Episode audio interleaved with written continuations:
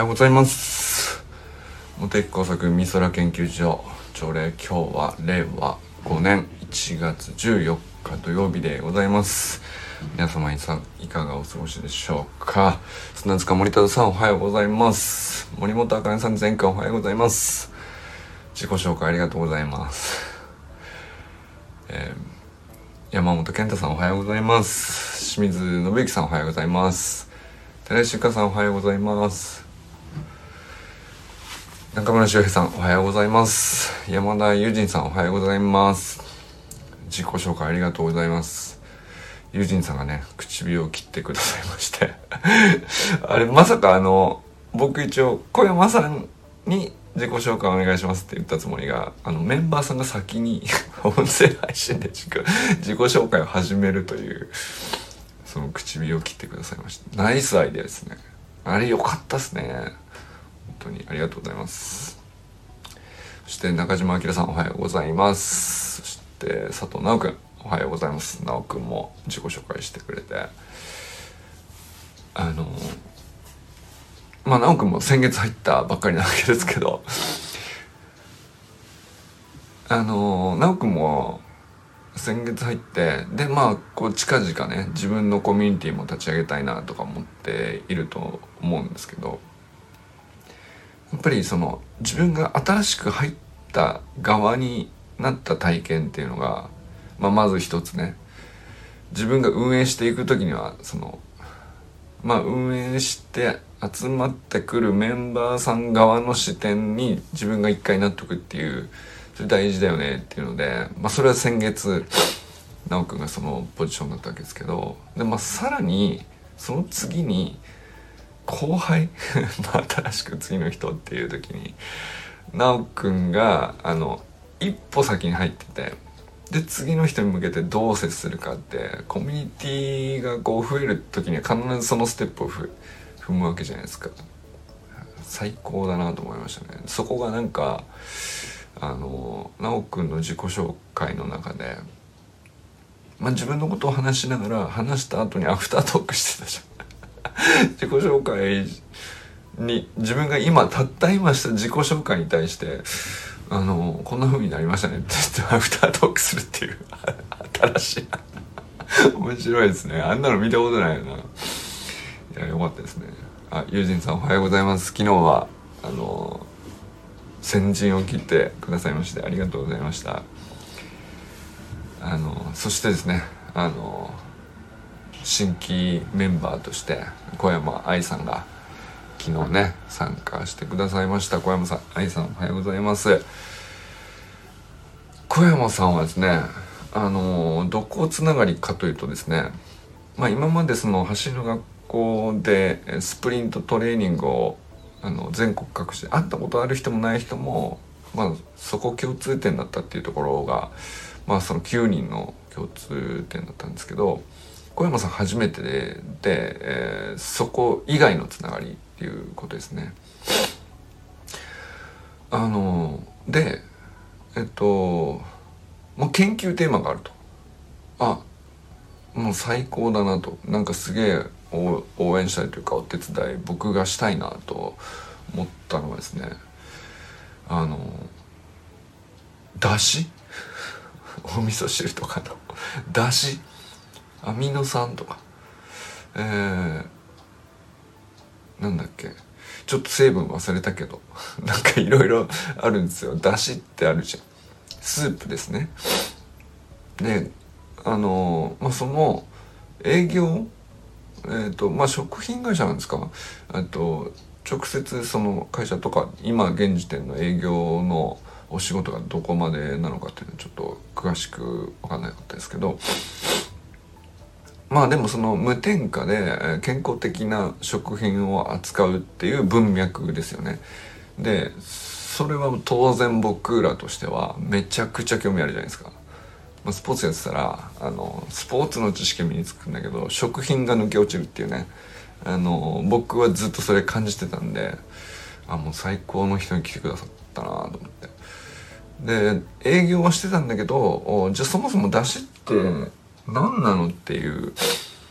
うん、研究をちゃんとしたいっていうお話でなんか僕にメッセンジャーでメッセージくださってえっ、とまあだけど、まあ、ずっと理科理科系だったわけじゃないしそのお仕事上営業としては出汁は使ってたんだけど、うんと、ちゃんと研究するってどういうことなのかっていうのがあの、まあ、すごくハードル高く感じちゃうんでしょうね研究って言葉が でも僕はもうなんかあのメッセージ読んですごいご丁寧にくださってあのあもしよかったらあの活動を応援したいからあのサロンに参加してくださったらあの僕もできることやりますよっていう。っていうお返事をしたところ、まあ、即入ってくださいまして。でまあ具体的に出汁の研究って言っても出汁のなんだろうな、まあ、例えばちょっとウィキペディアをさ早速ググって見てみましたけど、まあ、かん一般的に言うとみんなが思いつくのはあかねさんが使っている関西だしとまあ僕とか直くんもそうなんですか？と友人さんとかゆかさんとか、えー、まあ関東だしっていうまあ大きく分けて東西の分類があったりとか。でまあそれ取れそもそも取れる海産物が違うから。でその海産物なり植物なりから、えー、まあ茹でた時に出てくる成分次第で味変わったりその香りを大事にする文化があったり、まあ、それがこう地域性あるよねっていう、まあ、分類的な研究も、まあ、ありそうだなと思いましたけど、まあ、それそれならそれで整理すれば単純に普通に僕は研究だなと思ったんですけど。まあそれかあの、まあ、成分こういう成分が含まれてるとこういう味に感じるようになるとかこういう成分と組み合わせが良いものはこういう食べ物であるとかそれはなぜかというとまあ化学物質に分解して考えたら、まあ、これとこれはこう調和しやすいみたいななんかそういうことまで、まあ、それは本当理科っぽい話ですよね。だから理科っぽい話としての研究に持っていくのかいろいろありそうだなと思いましたけどまあでもその愛さんはあのまあとにかく出汁について研究してみたい欲が芽生えたと。いうことでででもその研究してみたいと思い立ったけれどもあ研究ってどうやればいいのって思ったんでしょうね。であ確かにそう思うよなと。でそれをまあ僕がお手伝いできそうだなとこれをもうその直くんの時もそうだったけどあのめちゃくちゃ自信あんのよっていうね 話なんですよ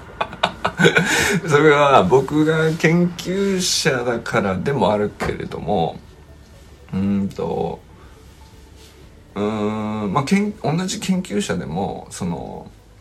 そうだな。まあ例えば僕気象学者気象の研究をしている。で気象の中でも雨の研究をしてる。風ではなくて雨だっていうなんかまあ分かんないけど。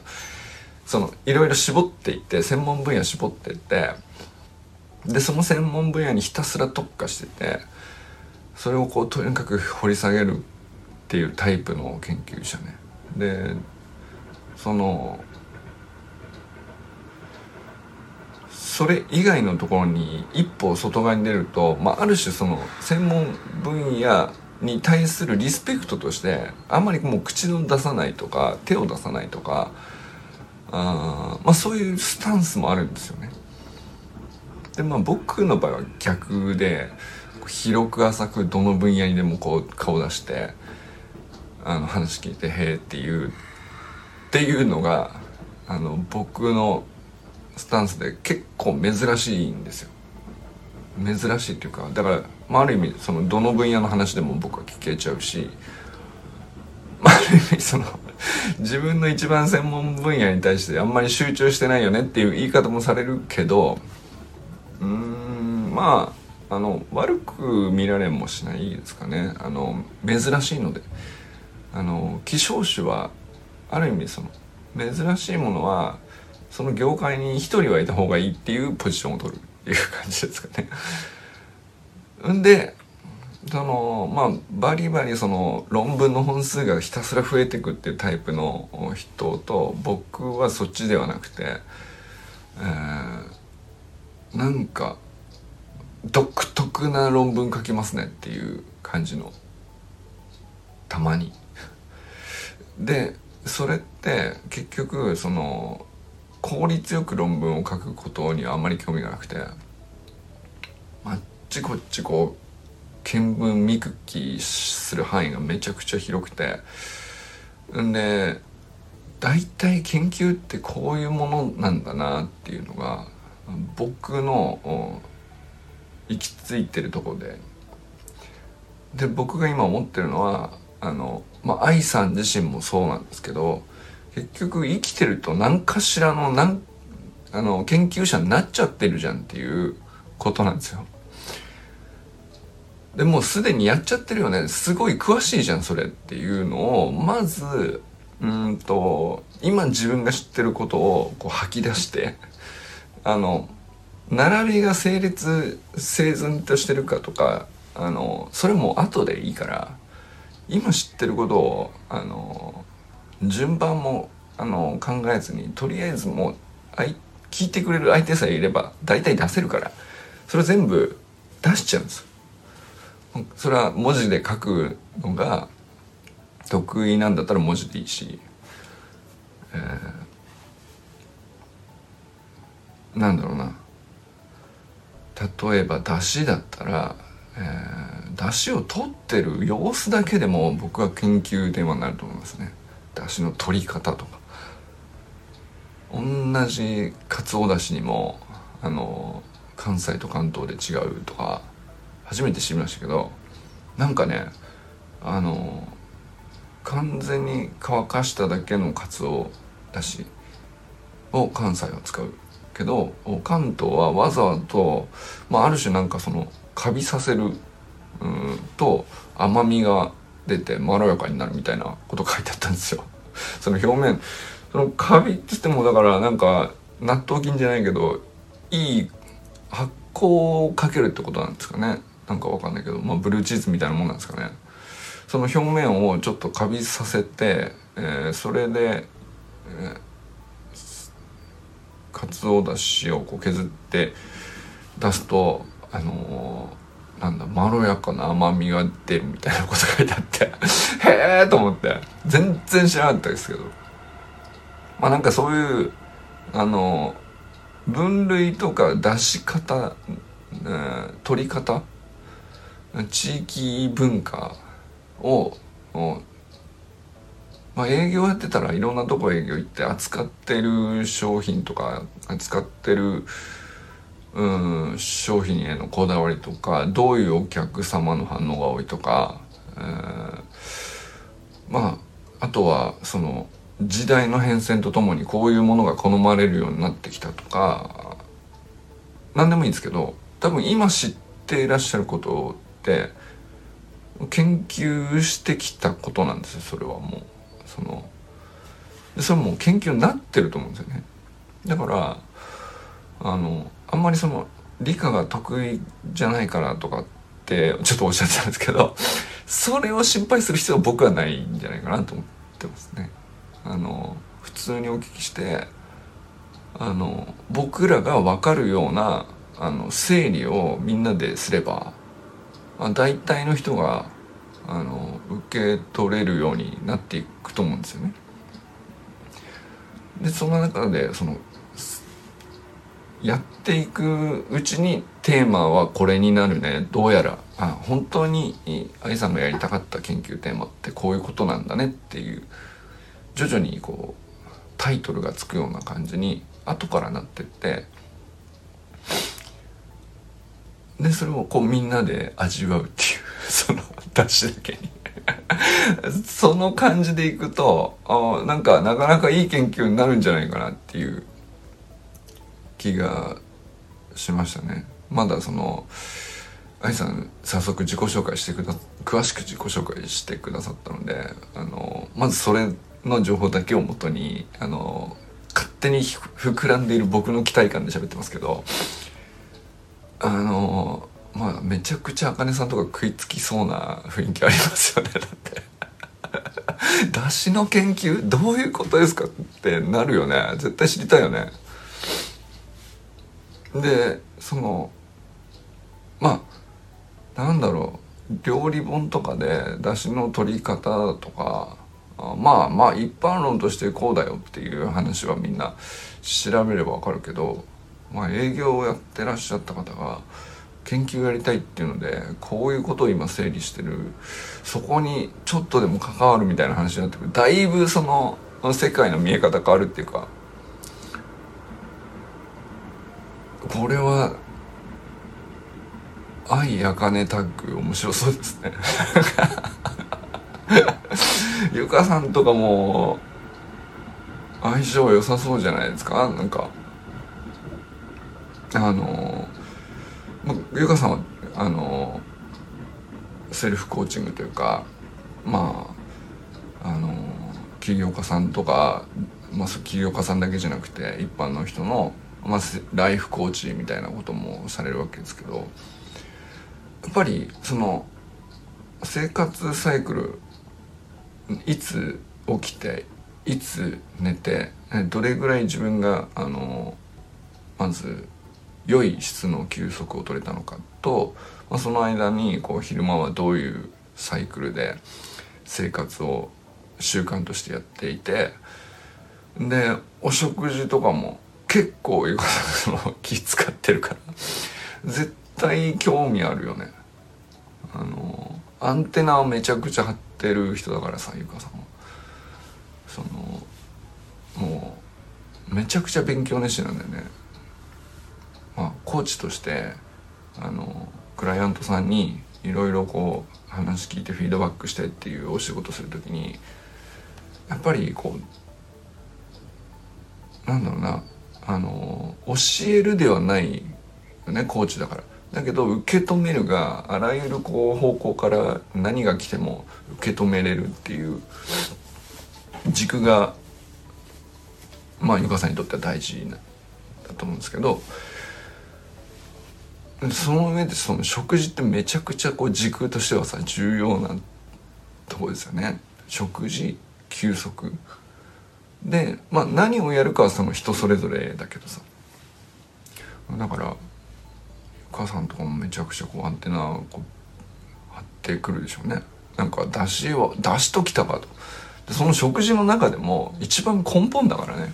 出汁ってね。その 別にその和風だしに限らず洋風でも中華でも必ず何かしらそのスープのベースとなる何かしらを取るわけじゃないですか。これ面白いですよね。なんかあの全世界どこ行っても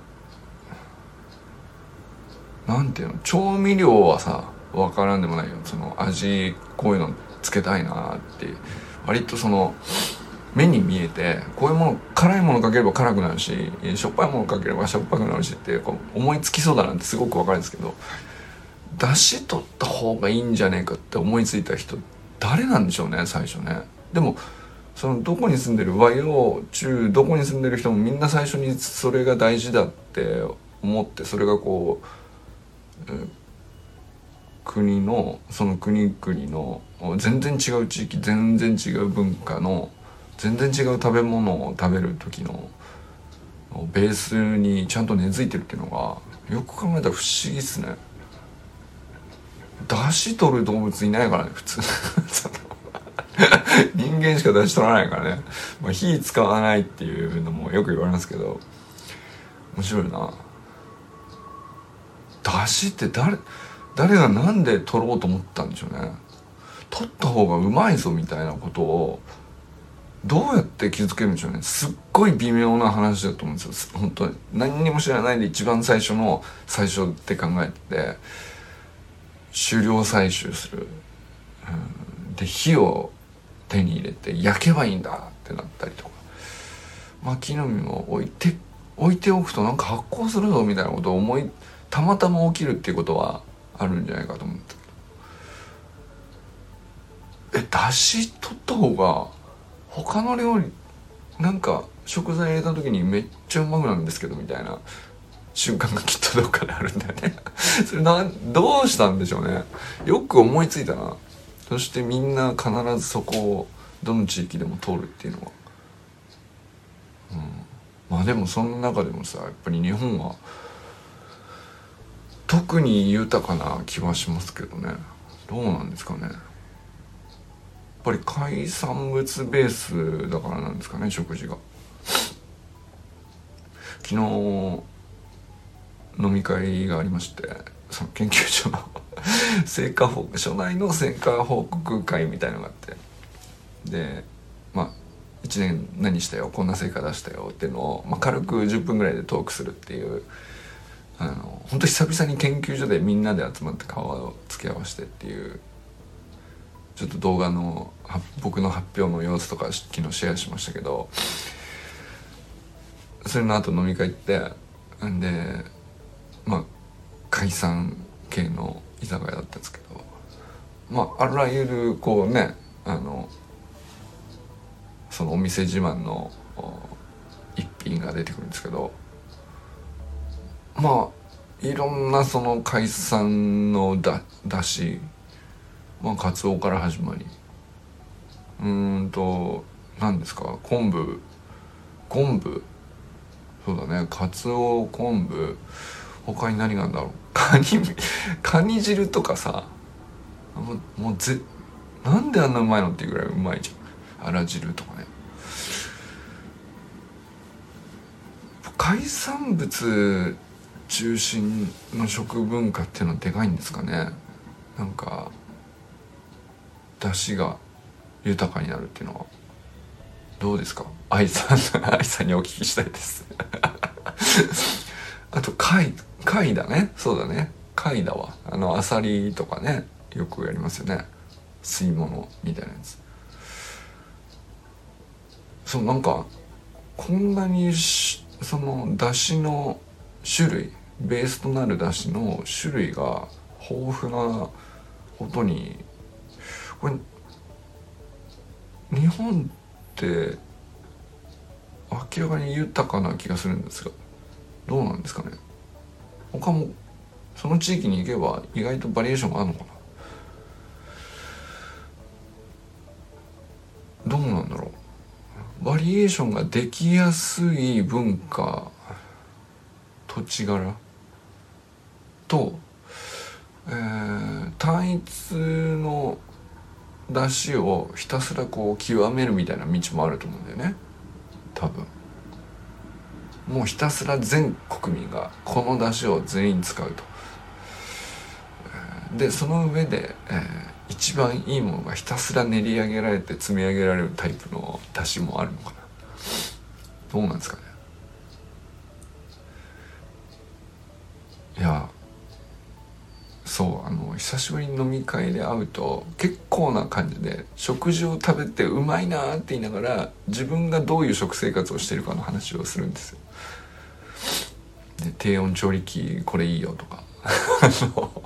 その話したりとかあのやっぱり出勤回数が減るんで家で調理しようみたいな機会がみんな増えていることは間違いなくて。まあやっぱりそこに興味関心向くよねで必ず全員この話題にしなかったけど誰もが出汁を取ってるはずなんですよ。めちゃくちゃ気になり始めましたね。今。どんなのを取っているのか。何を良しとしているのか。あ数字化できないからさ。だけどいいものはあるよねきっと明らかに。品質の高いもの。味が良いもの。誰が味わっても良い味と判断されるものとかあるんでしょうね。あとはその栄養学的な観点とか。直くんが気にしそうな話としては。でもやっぱりなんかあの、そもそも論なんでしょうね。出汁をちゃんと考えることがなぜ重要なのかがよく考えると不思議かもしれないですね。なんでなんですかね。出汁って別に何でもいいから例えばもうカツオとか煮干しとか何でもいいから取取っときゃいいんでしょっていうルーティンワークで僕やってたんですよ僕はねもうとりあえずあの何も考えずお湯沸かして何も考えずにだしパック入れてみたいな。で取れたらあのじゃあまあ今日具は何しようかなっていう感じでなんとなく後から考えてまあじゃあこれ切るか。でぽいっていう感じなんだね。だからほぼ気にしてないんだよ。何も考えずに出汁は取るものっていうルーティンワークの中でやっていたけど欠かせないものであるんだけど取るのがなぜこれほどまで重要なのか。何なんでしょうね。取らなかったら取ったものと取らないで味噌汁作ったらさもう歴然としたこうなんていうの寂しい味。なんなんあんなに差が出るのが不思議だよね。でもそのなんだろうな。いや味別にいいですしょっぱければみたいな。まあ超えてませんので。食べれればいいですっていう、うん、味は何も言いません。いただきさえすればもうとにかくありがたいんで、えー、美味しくなく美味しい美味しくないとか気にしないんでっていうまあ究極ね。そうなった場合であっても出汁を取った方が良い理由があるんとしたら何なんでしょうね。まあ、栄養学的にこうなんですよっていう言い方は一つできるかもしれないのとそれ以外でいくと味気にしません栄養まあもしかしてさほど変わりないとしてそれ以外にも重要な理由が見つかったら面白いですね。な何がなんで重要なのかを僕考えたことなかったの今まで。なんで大事なんでしょうね。あちょっと考えてみます。今日今日出しだけで30分喋っちゃった。ということで小山愛さんあの本当に参加してくださいましてありがとうございます。あの必ずあの私のそうですね研究者と名乗る肩書きにかけましてえー、良い研究にしたいなと思ってますんで、えー、まずはね愛さんが持ってるまあまあそもそもねそのなんでその出汁にそんな情熱を傾けるに至ったのかとか多分ね語れば気に入りゃいい話だと思うんですよ愛さんにとってもね。あまあ小さい頃の私にとってのどうだとかっていう話でもいいし、えー、まあお仕事営業のお仕事されてて、えー、いろんな種類の出汁があるということにまず仕事を通じて知り合った結果お客様を通じてこういう反応があってみたいなまあそんな話も膨大にあるんでしょうし。で研究したいでもその営業職をやってらっしゃる方ってまあたくさんいる中でで愛さんに関してはなぜか研究したいと思い立ったわけじゃないですか。なんで思い立つんですかね。うん。でもあ理科が苦手だとかって思っちゃうっていうね。理科やっとけばよかったみたいな。ここで気づくかみたいな。その 話だと思うんですけどいやその理科だって何歳からやったって遅くないですし何だったら理科を使わない研究テーマが本当にやりたいテーマかもしれないし分かんないですけどね。あのでもその研究ってさ文章を読み解く研究もあれば文化を現地で調査して探っていくっていう体当たり系の研究もあればまあその数式を解くような研究もあれば理科の、まあ、知識ですか？科学的な手法。これまあ一アプローチの仕方に過ぎないから。で僕は結構どの分野の研究であっても僕が楽しいと思える自信があるんですよ。その分類するだけでも楽しいし。えー、フィールドに調査しに行ったりとか、えー、人に聞きに行ってインタビューするとかも研究としてあり得るわけですよね。心理学とかあったらそうだよね。そのあなたはどう感じましたかっていうそのすごくあやふやなことのようだけど事実ではあるっていうことをあの蓄積してって知見として。でその結果を学問にしていくっていうのが心理学じゃないですか。で必ずしもその理科科学だけが研究じゃないので楽しみですね。それは僕があの専門じゃなければないほど僕はそこに興味がある。その研究の種類の研究が僕のやりたいことなのかもしれないですね。だったら、うん、気象学の研究で、えー、ずっとやってきたけどなんかそこに収まるのは僕の中ではなんかもったいないと思ってるんですよ。僕がね。すっごく狭いしすっごくまあ役には立つと思ってやってるけど大事だと思ってやってるけどそれだけで閉じてていいのかなっていう疑念ですね僕の中で僕に対する。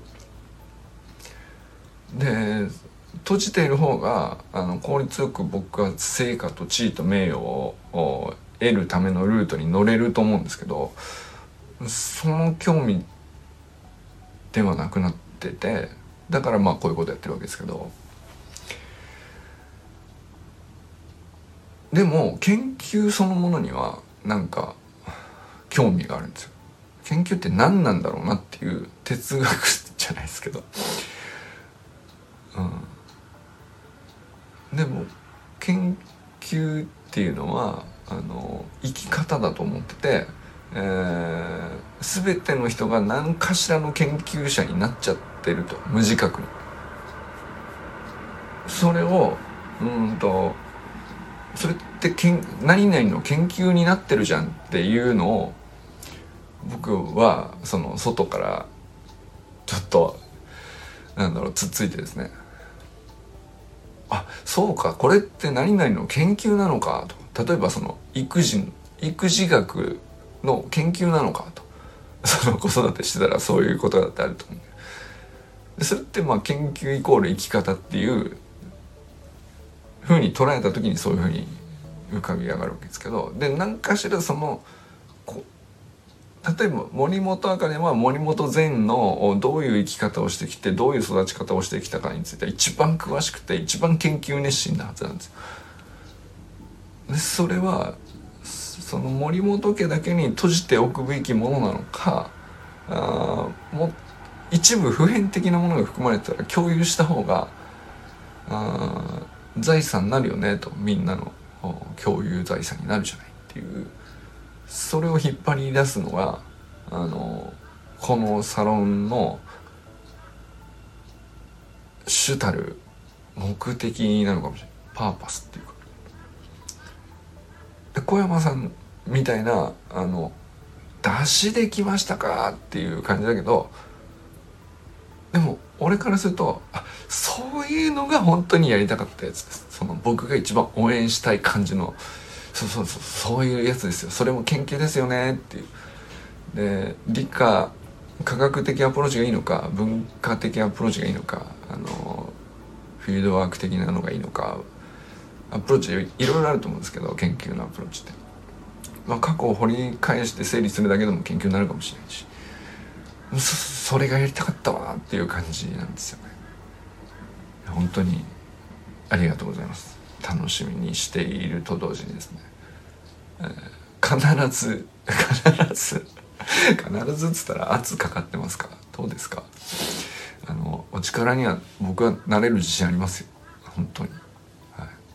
なぜならまあとにかく僕が興味を本気で持ってるからですね。ここは本当なんですよ。でまあ僕にどんな力があるかはちょっと分かんないですけど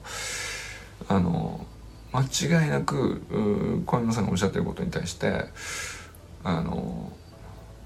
他人事にはなってないですね。ああもう興味湧いてしょうがないです。昨日本買いましたよ。出汁の研究っていうね。3,000円ぐらいする。こんな立派な本出てるんですか？みたいな。面白いなと思って、意外とでもそれ以外の本は見つからなかったですね。その料理の本はあるんですよ。でも出汁の研究っていう本はなかった。それ以外、えー、著者が誰なのかもよくわからなかった。その柴田書店さんっていうとこが出してんだけど。いや楽しみにしてます。それでは今日も皆さん 一日どなたと笑いますでしょうか。今日も良き一日を。じゃあね小山愛さんありがとうございます。森本あかねさんありがとうございます。じゃあね。